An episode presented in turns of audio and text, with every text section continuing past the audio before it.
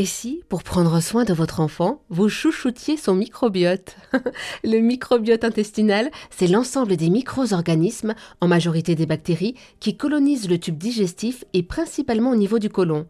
Pour en parler, avec nous, Céline Richonnet, diététicienne nutritionniste pédiatrique, ingénieure en nutrition, spécialisée dans le comportement alimentaire de l'enfant depuis plus de 20 ans et autrice de Bien nourrir votre enfant pour un microbiote au top, paru chez Marabout.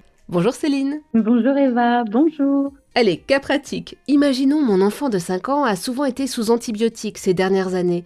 Que puis-je faire au niveau de l'alimentation, concrètement, pour travailler sur son microbiote et booster son système immunitaire? Alors, pour euh, travailler son microbiote, ce qui est important, c'est de bien lui apporter des fruits et légumes au quotidien. Essayez de mettre un peu de fruits et légumes à chaque repas, même à l'apéritif, même au petit déjeuner. Pensez à des formes euh, sympas comme euh, des tomates cerises, des petits bâtonnets de carottes, des radis, des raisins, des choses voilà qui sont assez ludiques à manger. Le deuxième conseil qu'on peut donner, c'est de limiter un peu les pâtes et de les remplacer par de nombreuses légumineuses. Alors les légumineuses, c'est les lentilles, les haricots blancs, les haricots rouges, les pois cassés, les pois chiches. Ce sont des aliments qui sont très riches en fibres prébiotiques comme les fruits et légumes et qui vont venir vraiment nourrir les bonnes bactéries du microbiote euh, intestinal. Ce à quoi on peut penser également, c'est à limiter le sucre.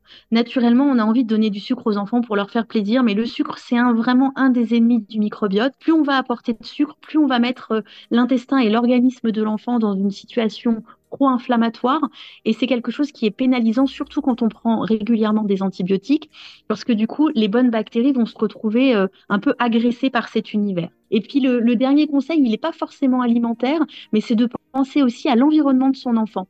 Un enfant qui est souvent malade, je conseille vraiment d'augmenter les sorties en forêt, en milieu naturel, je ne sais pas, les rivières, la prairie, euh, aller se promener à la plage si on n'habite pas trop loin, aller faire des barrages dans les, dans les petites rivières, aller mettre les mains dans les mares pour chercher des têtards. Voilà, tout ce genre de petites activités extérieures qui exposent l'enfant au milieu naturel, ça va venir renforcer ses défenses immunitaires et remettre de bonnes bactéries. C'est aussi le cas, par exemple, avec un chat ou un chien, ou alors euh, faire du poney, par exemple. Toutes ces activités en, contact avec la nature et les animaux vont booster les défenses immunitaires d'un enfant qui est souvent malade et souvent exposé aux antibiotiques. Et quels sont les aliments à éviter à tout prix pour prendre soin du microbiote de son enfant?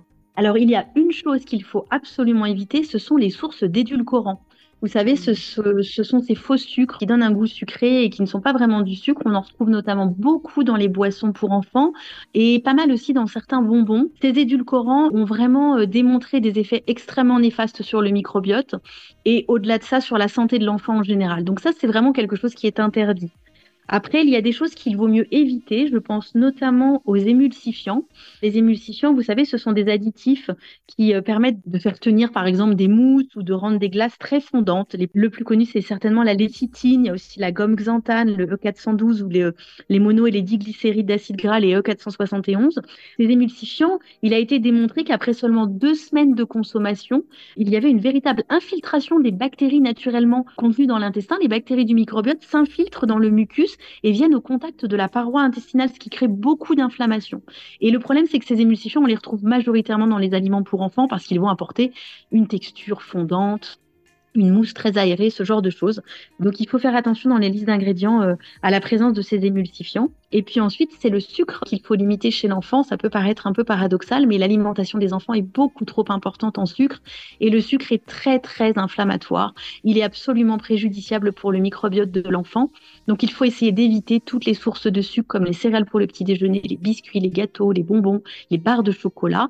On doit évidemment en conserver, mais pas tous les jours. Il faut plutôt essayer de faire peut-être des gâteaux maison qui vont être moins sucrés. Penser aux fruits, aux compotes, à des légumes qu'on peut tremper euh, pour le goûter dans des euh, préparations de type houmous, au fromage avec du pain, enfin euh, une petite barre de chocolat dans du pain. Il y a des, recettes voilà beaucoup plus simples qui permettent de limiter le sucre surtout au moment du goûter. Alors, favoriser les fruits et les légumes, ça, Céline Richonnet, j'ai bien compris, mais attention, pas n'importe quel fruits et légumes. Oui, alors idéalement, il est bien de se tourner vers euh, l'alimentation biologique chez l'enfant, au moins jusqu'à l'âge de 6 ans, parce qu'on s'est aperçu que les pesticides et les autres polluants qu'on va retrouver dans l'agriculture conventionnelle ont un effet vraiment très très néfaste sur l'équilibre du microbiote. Donc il y a euh, certains aliments qui sont particulièrement à choisir euh, bio. Je pense notamment à tous les légumes à feuilles, les salades, les choux, les épinards. On sait que ce sont des, des légumes qui vont particulièrement concentrer les résidus de pesticides pesticides, alors que dans l'agriculture biologique, on va retrouver cinq fois moins de résidus.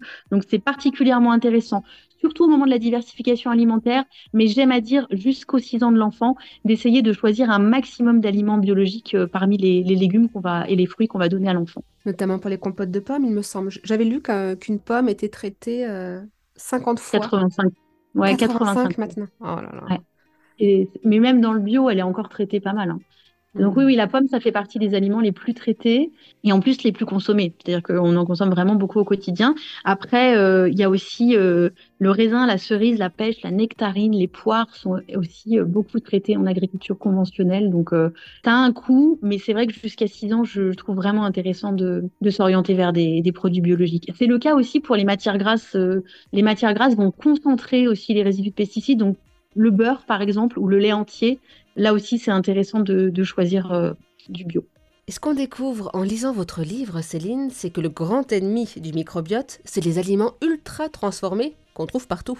Oui, et surtout dans l'alimentation de l'enfant. On pense qu'à peu hmm. près 50% euh, des calories sont apportées par les aliments ultra transformés. C'est encore plus que chez l'adulte. Et effectivement, beaucoup d'études scientifiques se sont intéressées à ce sujet et les aliments ultra transformés vont vraiment diminuer la diversité du microbiote et créer une sorte de déséquilibre. On appelle ça une dysbiose et ils vont altérer l'effet barrière de ce microbiote sur euh, la perméabilité contre les, mauvais agents euh, pathogènes. Donc effectivement, chez l'enfant, attention à tout ce qui est ultra transformé, les frites, les beignets, les produits panés les sauces, les friands, les pommes dauphines. Euh, on peut penser aussi les nuggets, les cordons bleus, vous avez raison. Et attention aussi aux alternatives végétales. C'est important de végétaliser l'alimentation de l'enfant, mais pas à tout prix. Il y a plein de nouvelles formes, nuggets, burgers, égrenés végétaux, saucisses végétales, dont la liste d'ingrédients fait franchement un peu peur. Ce sont aussi des aliments ultra transformés. Donc il faut essayer de choisir des aliments qui ont les listes d'ingrédients les plus courtes, avec des ingrédients que vous connaissez et que vous pourriez utiliser dans votre cuisine. À chaque fois qu'on voit un nom très chimique, en général, ce n'est pas bon signe. Chaque microbiote étant différent, comment les probiotiques que l'on peut trouver en pharmacie, en parapharmacie, peuvent-ils fonctionner? Ça marche vraiment d'ailleurs? Alors ça peut être utile, mais c'est un peu compliqué, mais il faut être capable de bien lire les études scientifiques qui sont associées. Ah. Euh, c'est-à-dire que pour qu'un probiotique soit efficace, il faut qu'il soit vivant au moment où il est ingéré. Il faut surtout qu'il passe la barrière euh, gastrique, qu'il ne soit pas attaqué par l'acidité gastrique de l'estomac. Et donc, il faut être vigilant parce que il peut y avoir des souches vivantes, mais qui ne passent pas euh, finalement la barrière gastrique et qui donc n'ont aucun effet et ne vont pas venir s'installer correctement dans le microbiote.